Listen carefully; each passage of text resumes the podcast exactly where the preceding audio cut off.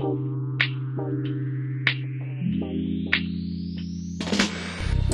hello, hello, my friends, and welcome to a very special episode of the Bible Schooled podcast. I'm your host, Ian Brown, and this is episode 30. 30 episodes in. That sounds absolutely crazy to me coming out of my mouth. I really had no idea where this podcast would go when I started it in um, April of last year, April 2020. But God has been just so faithful since then, and pretty much every week I talk to someone new who has been blessed by the show. So I just want to thank you out there in internet land and podcast land for coming on this journey with me. I am so excited for what lies ahead. Today on the podcast, I am answering some of your questions. I am reaching in to the proverbial mailbag and I am taking some of your questions. I thought this would be a fun thing to do for the 30th episode. If you would like uh, question and answer episodes to become a regular part of the show, then let me know. I'd be more than happy to do them as long as I am getting enough questions. You can email me at BibleSchooledPod at gmail.com or you can also send me a voice message. Either way is great. And I'll put a link to both of those in the episode description for you a link to the email and a link uh, if you'd like to send me a voice message. Those will be in the episode description.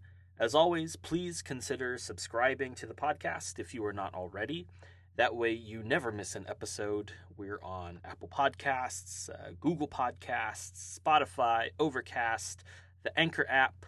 Um, if there's another platform where you get your podcasts that I did not mention, then please uh, send me an email, BibleSchooledPod at gmail.com. Let me know, and I'll do my best to add the podcast to your preferred platform. I know we're pretty much covered for uh, iPhone and Android users with uh, Google Podcasts and Apple Podcasts, and I'll, i know a lot of people listen on Spotify and Overcast as well. So uh, we're on the big ones, but you never know. Um, there's tons of podcast platforms out there. So if you listen to one that I am not aware of, that this show is not on, then yeah, just let me know, and I'll get it on there.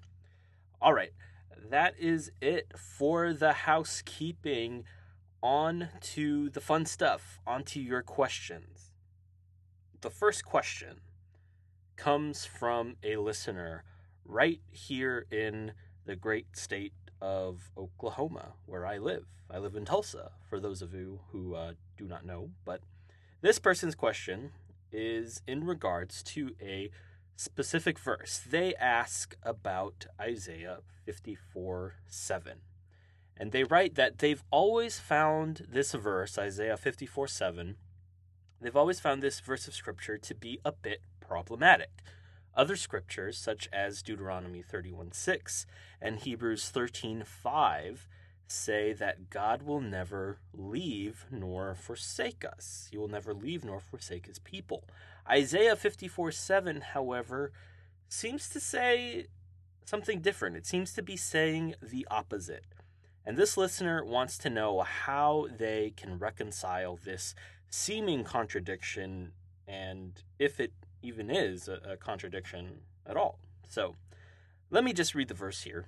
And actually, uh, I'm going to start in verse 1 of Isaiah 54 just so we can get the immediate, uh, immediate context here. And this is going to be out of the New English Translation or the NET Bible. Isaiah 54, starting in verse 1, it says, Shout for joy, O barren one who has not given birth. Give a joyful shout and cry out, you who have not been in labor. For the children of the desolate one are more numerous than the children of the married woman, says the Lord. Make your tent larger, stretch your tent curtains farther out. Spare no effort, lengthen your ropes, and pound your stakes deep. For you will spread out to the right and to the left. Your children will conquer nations and will resettle the desolate cities. Do not be afraid, for you will not be put to shame.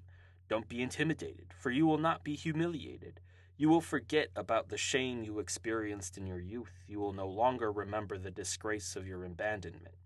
For your husband is the one who made you, the Lord, who commands armies is his name. He is your protector, the Holy One of Israel. He is called God of the entire earth. Indeed, the Lord will call you back like a wife who has been abandoned and suffers from depression, like a young wife when she has been rejected, says your God. And here's the verse in question, verse 7 For a short time I abandoned you, but with great compassion I will gather you. So there's a couple of things going on here. It's important to note that the previous chapter is uh, Isaiah 53, obviously, but one of the famous uh, quote unquote servant songs in the book of Isaiah. And Isaiah 53 covers the atoning work of the suffering servant. And in view of that, the prophet announces and anticipates the restoration of Israel. And chapter 54 starts off here with Jerusalem being addressed as a woman who has been separated from her husband. And this isn't anything new. The language of marriage is used throughout the Bible, especially in the prophets, to describe the covenant relationship between Yahweh and the nation of Israel. And in the New Testament, uh, the language of marriage is used to describe the relationship, the covenant relationship between Christ and the church. So this is not all that uncommon. If you go back to the book of Exodus and read when the covenant is made at Mount Sinai, that uh, whole uh, that whole thing, that whole ordeal there uh, with the covenant being made at Sinai, that all reads very much like a marriage ceremony. Now, if you've ever read through the Old Testament, even just a, uh, a cursory reading, then you know that the people of Israel had a pretty big problem with idolatry. They kept trying to mix the worship of pagan gods along with the worship of Yahweh, or in some cases, they even abandoned the worship of Yahweh uh, completely in favor of worshiping the pagan gods. And the Bible likens this issue, this problem that Israel had, to a married woman cheating on her husband committing adultery. Idolatry is spiritual adultery against God, basically. This is really picked up on by some of the other prophets. Ezekiel and Hosea, particularly, hit this motif uh, really, really hard in their writings out. And it's because of this repeated unfaithfulness that God, uh, quote unquote, abandons Israel into the Babylonian exile.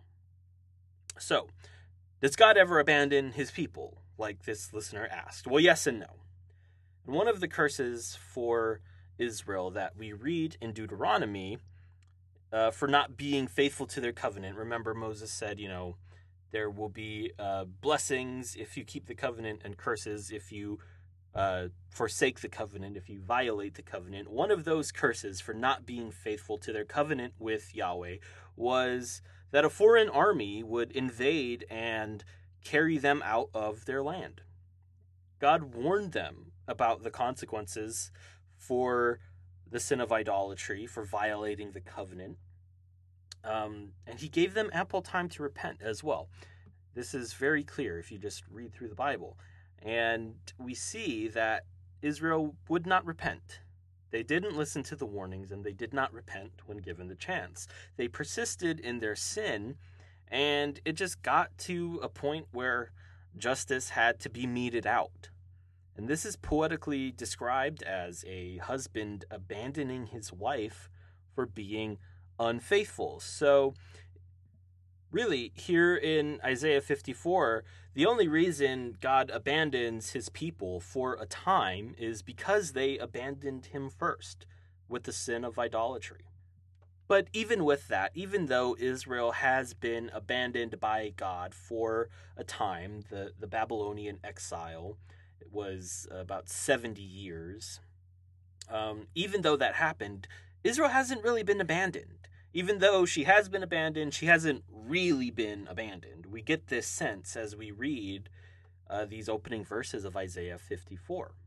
And really, this, this question is hitting on themes I talk about repeatedly on this podcast the exile, the way that divine justice relates to the mercy of God, This should all sound pretty familiar to you if you listen regularly.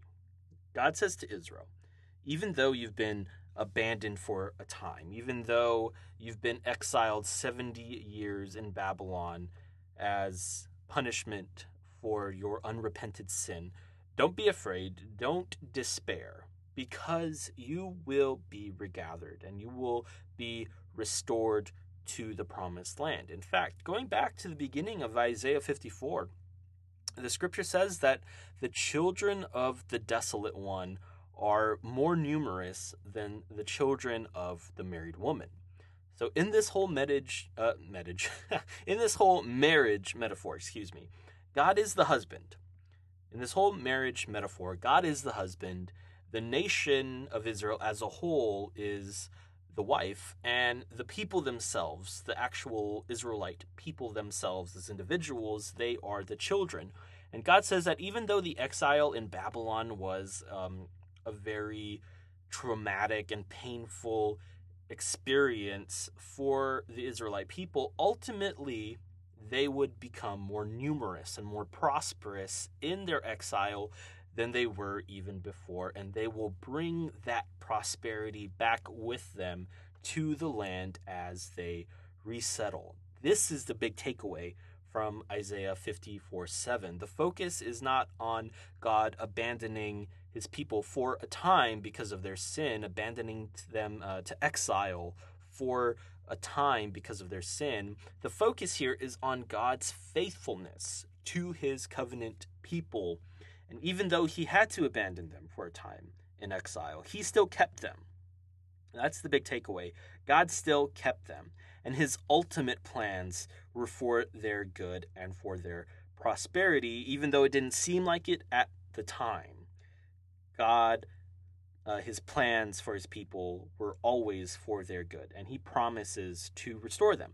Now, if you go on reading Isaiah 54 after verse 7, uh, the prophet makes a very, very interesting connection between the exile and the flood. So I'm going to read here in verse 8 through 10, Isaiah 54. It says, In a burst of anger I rejected you momentarily, but with lasting devotion I will have compassion on you, says your protector, the Lord. As far as I am concerned, this is like in Noah's time, when I vowed that the waters of Noah's flood would never again cover the earth. In the same way, I have vowed that I will not be angry at you or shout at you. Even if the mountains are removed and the hills displaced, my devotion will not be removed from you, nor will my covenant of friendship be displaced, says the Lord, the one who has compassion on you.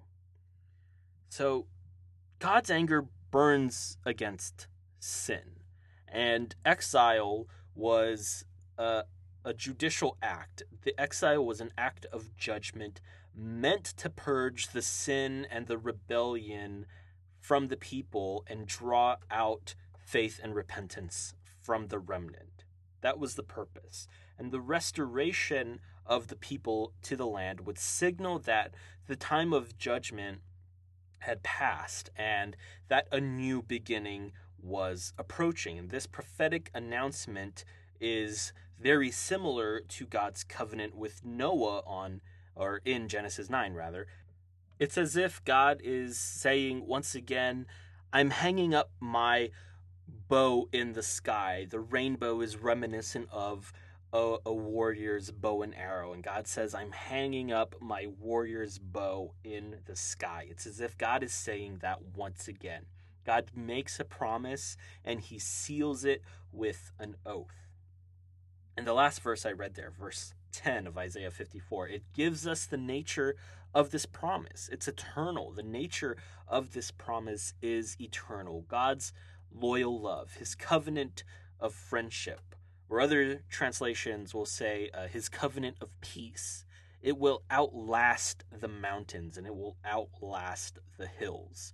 This covenant isn't based on anything else other than the Lord Himself, other than the character of Yahweh Himself, whose nature is to show mercy. And we see partial fulfillment of this chapter when Israel is restored to the land under the reign of uh, the Persian king Cyrus. But beyond that, Isaiah here in chapter 54, he's glimpsing the new covenant established by the death, resurrection, and ascension of Christ. He's tapping in to that prophetic anointing and he's seeing into the future and he's seeing and prophesying about the new covenant that we live in today that was established by the death, resurrection, and ascension of Christ. And in this new covenant, we can rest assured, according to Hebrews chapter 13, that Jesus will never leave nor forsake us as his covenant people. I know that was a mouthful. I know that was a bit of a long answer to that question, but uh, I hope it was helpful to understanding what that verse is all about. All right. The next question comes from a listener in my home state of Hawaii. Even though I uh, live and reside in Tulsa, Oklahoma now, uh, I was born and raised in Hawaii. Still have many, many family members there. Shout out to you guys. So, this listener, they wrote in and they said that the topic of suicide had recently come up in a religion class at college. And the professor said that according to the account of Samson in Judges chapter 16, according to that story, God approves or even condones suicide. And they say this because the Bible records Samson praying to God in Judges 16, saying, Let me die with the Philistines. And of course, God grants that request. So, this listener, they want to know if their professor is correct. Is this chapter saying that God approves of suicide? Is that a faithful interpretation of the story of Samson? Well, um, no, is the short answer. Um, the story of Samson absolutely does not give a divine stamp of approval on the act of suicide.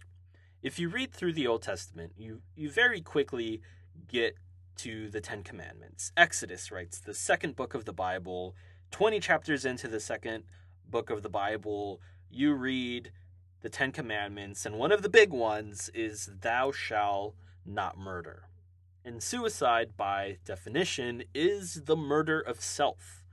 All life belongs to God, and only God has the right to take it. There are several stories of people committing suicide in the Bible that uh, you can go read for yourselves. We don't have the time to get into all of these stories here on the podcast. But um, in these stories of people committing suicide in the Bible, n- none of them are approved by God. Abimelech in Judges 9, Saul in 1 Samuel 31, Ahithophel in 2 Samuel 17, Zimri in 1 Kings 16, and Judas in Matthew 27 all of these people uh, committed suicide, and none of them were approved of by God. Now, when God is establishing his covenant with Noah, capital punishment is actually included in it. And this is a grace covenant, too. That's the crazy thing. The Noahic covenant is a grace covenant because it predates the giving of the law, just like the covenant with Abraham is a grace covenant because it predates the giving of the law. The Noahic covenant is a grace covenant because it predates the giving of the law. And in this covenant, uh, God institutes capital punishment for a theological reason. So, way before the giving of the law, way before Exodus, way before the Ten Commandments and thou shalt not murder, way back in Genesis 9, God says that he will demand an accounting for the life of a human being from both animals and other humans. So if an animal kills a person or if a human being kills another person, he will demand an accounting for the life that was taken, and he invokes the Imago Dei as the reason for this. The Imago Dei, the image of God. Genesis 1, of course, says that man was made in the image of God. But Genesis 9, verses 5 and 6, let me read it here. It says, For your lifeblood I will surely demand an accounting. I will demand an accounting from every animal, and from each human being, too, I will demand an accounting for the life of another human being. Whoever sheds human blood, by humans shall their blood be shed, for in the image of God has God made mankind. So, the reason why murder is so bad, the reason why the taking of human life is so evil and horrific, and the reason why the punishment for murder is so steep, why it's so high, it, it's because we as human beings are image bearers. We bear the image of God. Whether someone is taking the life of another or taking their own life, God considers that an attack on his own image, an attack on the sovereignty he has over human life. This is why I believe the, the story of Samson is different from uh, the other stories I mentioned of people in the Bible committing suicide Ahithophel, Abimelech, Saul, uh, Judas. Um, I believe the, the story of Samson is different because in the story of Samson, the, the Israelites and the Philistines are at war. Okay, the, the Philistines, they were a very fierce and, and warlike people. They were constantly fighting with the Israelites. And in Samson's time, the Philistines had actually subjugated the Israelites and they were oppressing God's covenant people. And this is why God raised Samson up in the first place. This is why God blessed Samson with supernatural strength in order to bring the Israelites out from under the Philistine thumb. And he does accomplish this to a degree winning many conflicts with the Philistine warriors. There was one one tiny problem though, and most of you are already pretty familiar with this story, I'm sure, but the problem was that Samson fell in love with a Philistine woman, right? The infamous uh, the infamous and seductive Delilah. She seduces Samson and gets him to tell her the secret of his great strength, right? The covenant he had with God was represented by his long, uncut hair. So Delilah cuts Samson's hair in his sleep and she hands him over to the Philistine leaders, who then gouge out his eyes and uh, chain him up between two pillars in the temple of one of their pagan gods. And as the story goes, the Philistines they throw this this huge shindig, this massive celebration, a big party to celebrate their victory over Samson, who had been a thorn in their side for quite some time. So, Samson, blinded and bound up, he prays for God to grant him divine strength one more time in order to push down the pillars that he is chained to, killing all the Philistines inside the temple along with himself. And uh, of course, God answers this prayer and Samson brings the house down.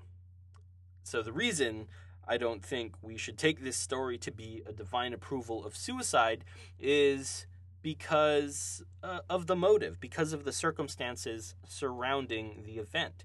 Samson didn't take his own life as much as he sacrificed it. I'll say that one more time. Samson didn't take his own life as much as he sacrificed it. Samson's God given purpose in life was to free his people, free the Israelites from Philistine rule. That was God's uh, purpose for Samson on the earth. But Samson's own mistakes put him in a position where he was not able to accomplish that pers- uh, purpose. He, he was not able to do that because of his own mistakes. So Samson saying, Let me die with the Philistines, was a request that God granted so that more Philistines, the Bible says, were killed at his death than during Samson's life. God, in his mercy, granted Samson the strength to do what he did in order to yet fulfill his purpose of bringing freedom to the Israelites despite his many mistakes that landed him weakened, blinded, and chained. So I contend that Samson did not commit suicide. He did not take his own life as much as he sacrificed it for his people. And because of that, we cannot, I repeat, we cannot take this story to be a divine stamp of approval on the act of suicide. God does not approve of suicide in any circumstances. Now, Catholic uh, dogma, if I'm correct, says that um, suicide, if, if a person commits the act of suicide, that automatically condemns them to eternity in hell. Um, the Bible does not teach that. That that's Catholic dogma. I do not believe that's so. Uh, perhaps we can do an episode on that um, in the future, uh, talking about that a little bit more. But I do not believe that if a person commits suicide, even though it is a sin, even though it is the murder of self, even though God does not approve of that, I do not believe it automatically condemns a person to hell if they have accepted Jesus Christ as their Lord and Savior and have called out to Him in faith and repentance at some point in their life. I believe they're saved, and I believe they go to be with Christ um, at their death, even though they've committed suicide. So I just wanted to throw that out there. I know uh, many people have. Uh, had very painful experiences with uh, family members or friends committing suicide, and I just wanted to make that clear that the Bible does not teach that suicide automatically condemns a person to hell. All right, our third and final question for this special Q&A episode comes from a listener in the United Kingdom. Shout out to all you international people listening out there. This listener writes that where they live in the UK, the coronavirus lockdowns have been quite strict, and more than ever, the family pets in their household have become a source of joy and companionship. And they write that they've had pets all throughout childhood and for most of their adult life. Whenever one of these beloved pets have died, they've always comforted themselves with the thought that one day they would see them again in heaven. So, this listener wants to know Is there any scriptural evidence that animals go to heaven when they die, or is it just a fantasy? Now, I have to say that this question hits home for me. So, just this past year, um, last year in 2020, we had to put down our dog Molly. She was uh, quite old and had fallen into pretty bad health. And even before that, growing up, um, when I was a little boy, when I was a teenager, we had uh, two amazing golden retrievers at our house. And I remember crying when both of them died, so I totally understand the incredible connection we have with our pets. We love them like part of the family, and indeed they are part of the family. But will we see them in heaven one day?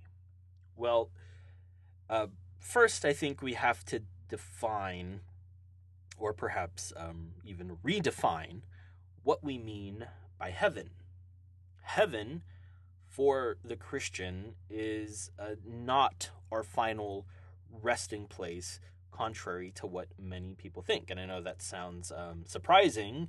And if you want a good study on this, there's a book called Surprised by Hope, written by uh, a theologian and scholar named N.T. Wright. So that that's an excellent, excellent resource. Um, highly recommend it. But um, let me try to, to explain it a bit. In the Bible, we read that um, God's presence was in the Garden of Eden, right? God came down to the Garden of Eden and he fellowshipped with Adam in the cool of the day. God's presence on earth was contained in Eden. And after the fall, God's presence on earth was in the tabernacle and in the Ark of the Covenant and then it was in the temple in Jerusalem. There at the temple, in a room called the Holy of Holies, is where the presence of God dwelt. It was where heaven and earth met. It was where heaven and earth came together. Heaven and earth came together where the presence of God was in the temple. But when Jesus died on the cross, the curtain that separated the Holy of Holies was rent into from top to bottom. And now the presence of God is not contained in a temple made by man, but the presence of God dwells in us as Christians. God builds his church. We are the body of Christ, and we as the church are the temple of the Holy Spirit, as the Apostle Paul writes.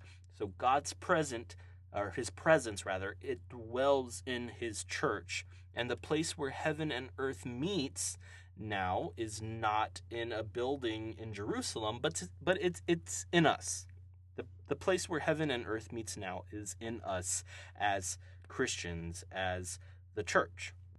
Now, a lot of people think the story that the Bible tells goes like this creation, fall, and redemption. Creation, fall, redemption. But really, that's incomplete.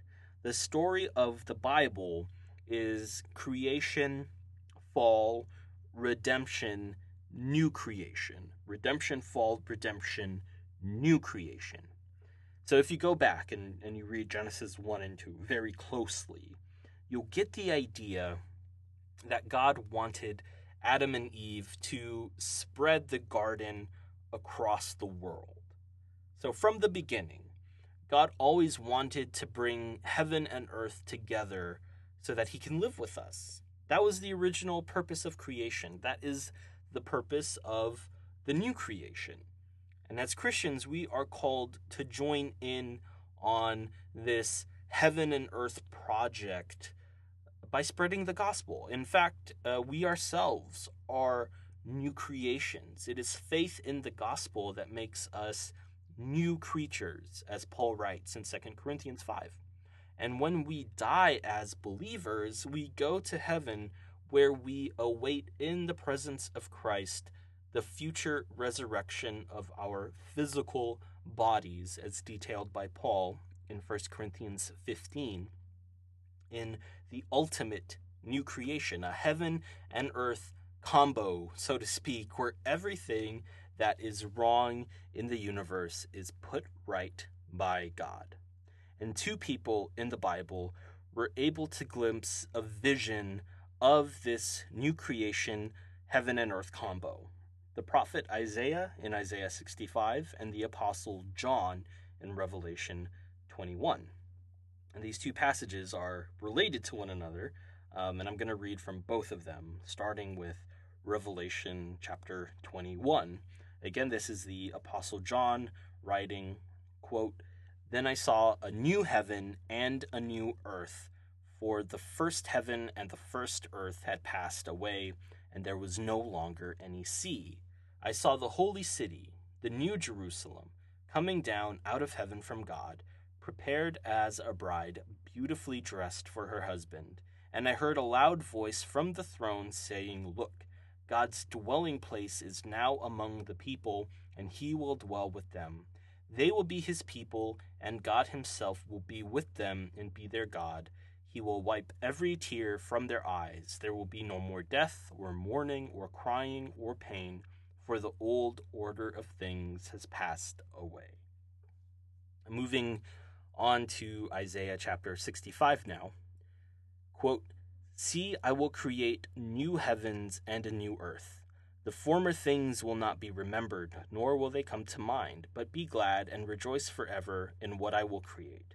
For I will create Jerusalem to be a delight, and its people a joy. I will rejoice over Jerusalem and take delight in my people. The sound of weeping and of crying will be heard in it no more. Never again will there be in it an infant who lives but a few days, or an old man who does not live out his years. The one who dies at a hundred will be thought a mere child. The one who fails to reach a hundred will be considered accursed. They will build houses and dwell in them. They will plant vineyards and eat their fruit. No longer will they build houses and others live in them, or plant and others eat. For as the days of a tree, so will be the days of my people. My chosen ones will, in, will long enjoy the work of their hands. They will not labor in vain, nor will they bear children doomed to misfortune for they will be a people blessed by the Lord, they and their descendants with them. Before they call, I will answer. While they are still speaking, I will hear. The wolf and the lamb will feed together, and the lion will eat straw like the ox. The dust will be the serpent's food. They will neither harm nor destroy on all my holy mountain, says the Lord. Now, from these texts, we can see that the end game for believers, for God's people, is not a disembodied, immaterial existence in eternity in some faraway spiritual plane called heaven. Rather, heaven is where we will await the resurrection and the reconstituting and the transformation of all things, where God will create a new creation, heaven and earth combo where we will be doing human things. There will be houses and vineyards and families and animals. From the text in Isaiah, we, we see that there will be animals in this new creation. That much is clear. Whether or not these animals in the new creation include the pets we have in this life Unfortunately, the Bible does not say. However, we know that there is a, a, special bond that develops between humans and animals when we care for our pets. That relationship becomes a part of us. And excuse me if this is too much of a stretch, but in a similar way, I think, when we respond in faith and repentance to the gospel, well, well the Bible says that we are bonded uh, with God. The Bible says that we become in Christ. And when we are in Christ, we are kept by God and we're looked after, not only in this life, but also in heaven, where we wait for the resurrection of the dead and for the ultimate new creation to be instituted. To be absent from the body is to be in the presence of God, as the Apostle Paul wrote. And Paul also wrote in 1 Corinthians 2 9 that no eye has seen, and no ear has heard, and no mind has conceived what God has prepared for those who love Him. Now, this is just my speculation, but it may be that when God looks after and takes care of us as His people, His covenant people who are in Christ, when God looks after us, when He takes care of us out of an abundance of grace, and just because he's so good, perhaps he also takes care of the things that we hold dear and love in this life, including the dogs and the cats and the hamsters and the guinea pigs and the birds and whatever else. Again, I'm not speaking with any kind of certainty here. The Bible doesn't say anything on this subject one way or the other. However, we do know from Isaiah that when God creates the heaven and earth new creation combo, there will be animals there. That much is clear. And I suspect that among those animals in the new creation, one day we might recognize a dog or a cat that was once our companion, an animal that we gave our love to in this life and who returned that love. That's just my speculation, but I don't see any reason why that couldn't or shouldn't be so. What I do know, however, is that once our spirits are present with the Lord in heaven, and once we obtain our physical resurrected bodies in the new creation, once all that happens, we won't be complaining. That I can say with absolute certainty. Well, that is it for this special question and answer episode. Thanks so much for listening. for all of you uh, day ones, all of you OGs out there who have been listening to the podcast from the beginning, uh, I just want to say thank you for sticking with me, for coming on this journey with me. If this happens to be the first episode you've ever listened to, then I want to thank you as well for taking the time. I hope it's been a blessing to you. I hope you go back and listen to the past 29 episodes before this. I believe they'll bless you just as much. I've enjoyed so much making these uh, 30 episodes, and I'm looking forward to the next 30 and to whatever else God has beyond that. Again, if you want question and answer episodes to be a regular part of the show, uh, just let me know. I'll be more than happy to do them so long as I'm getting enough questions uh, regularly. You can email me at BibleSchooledPod at gmail.com or send me a voice message. And again, the links for both of those will be in the episode description. All right, well, that is all for now. Until next time, be blessed.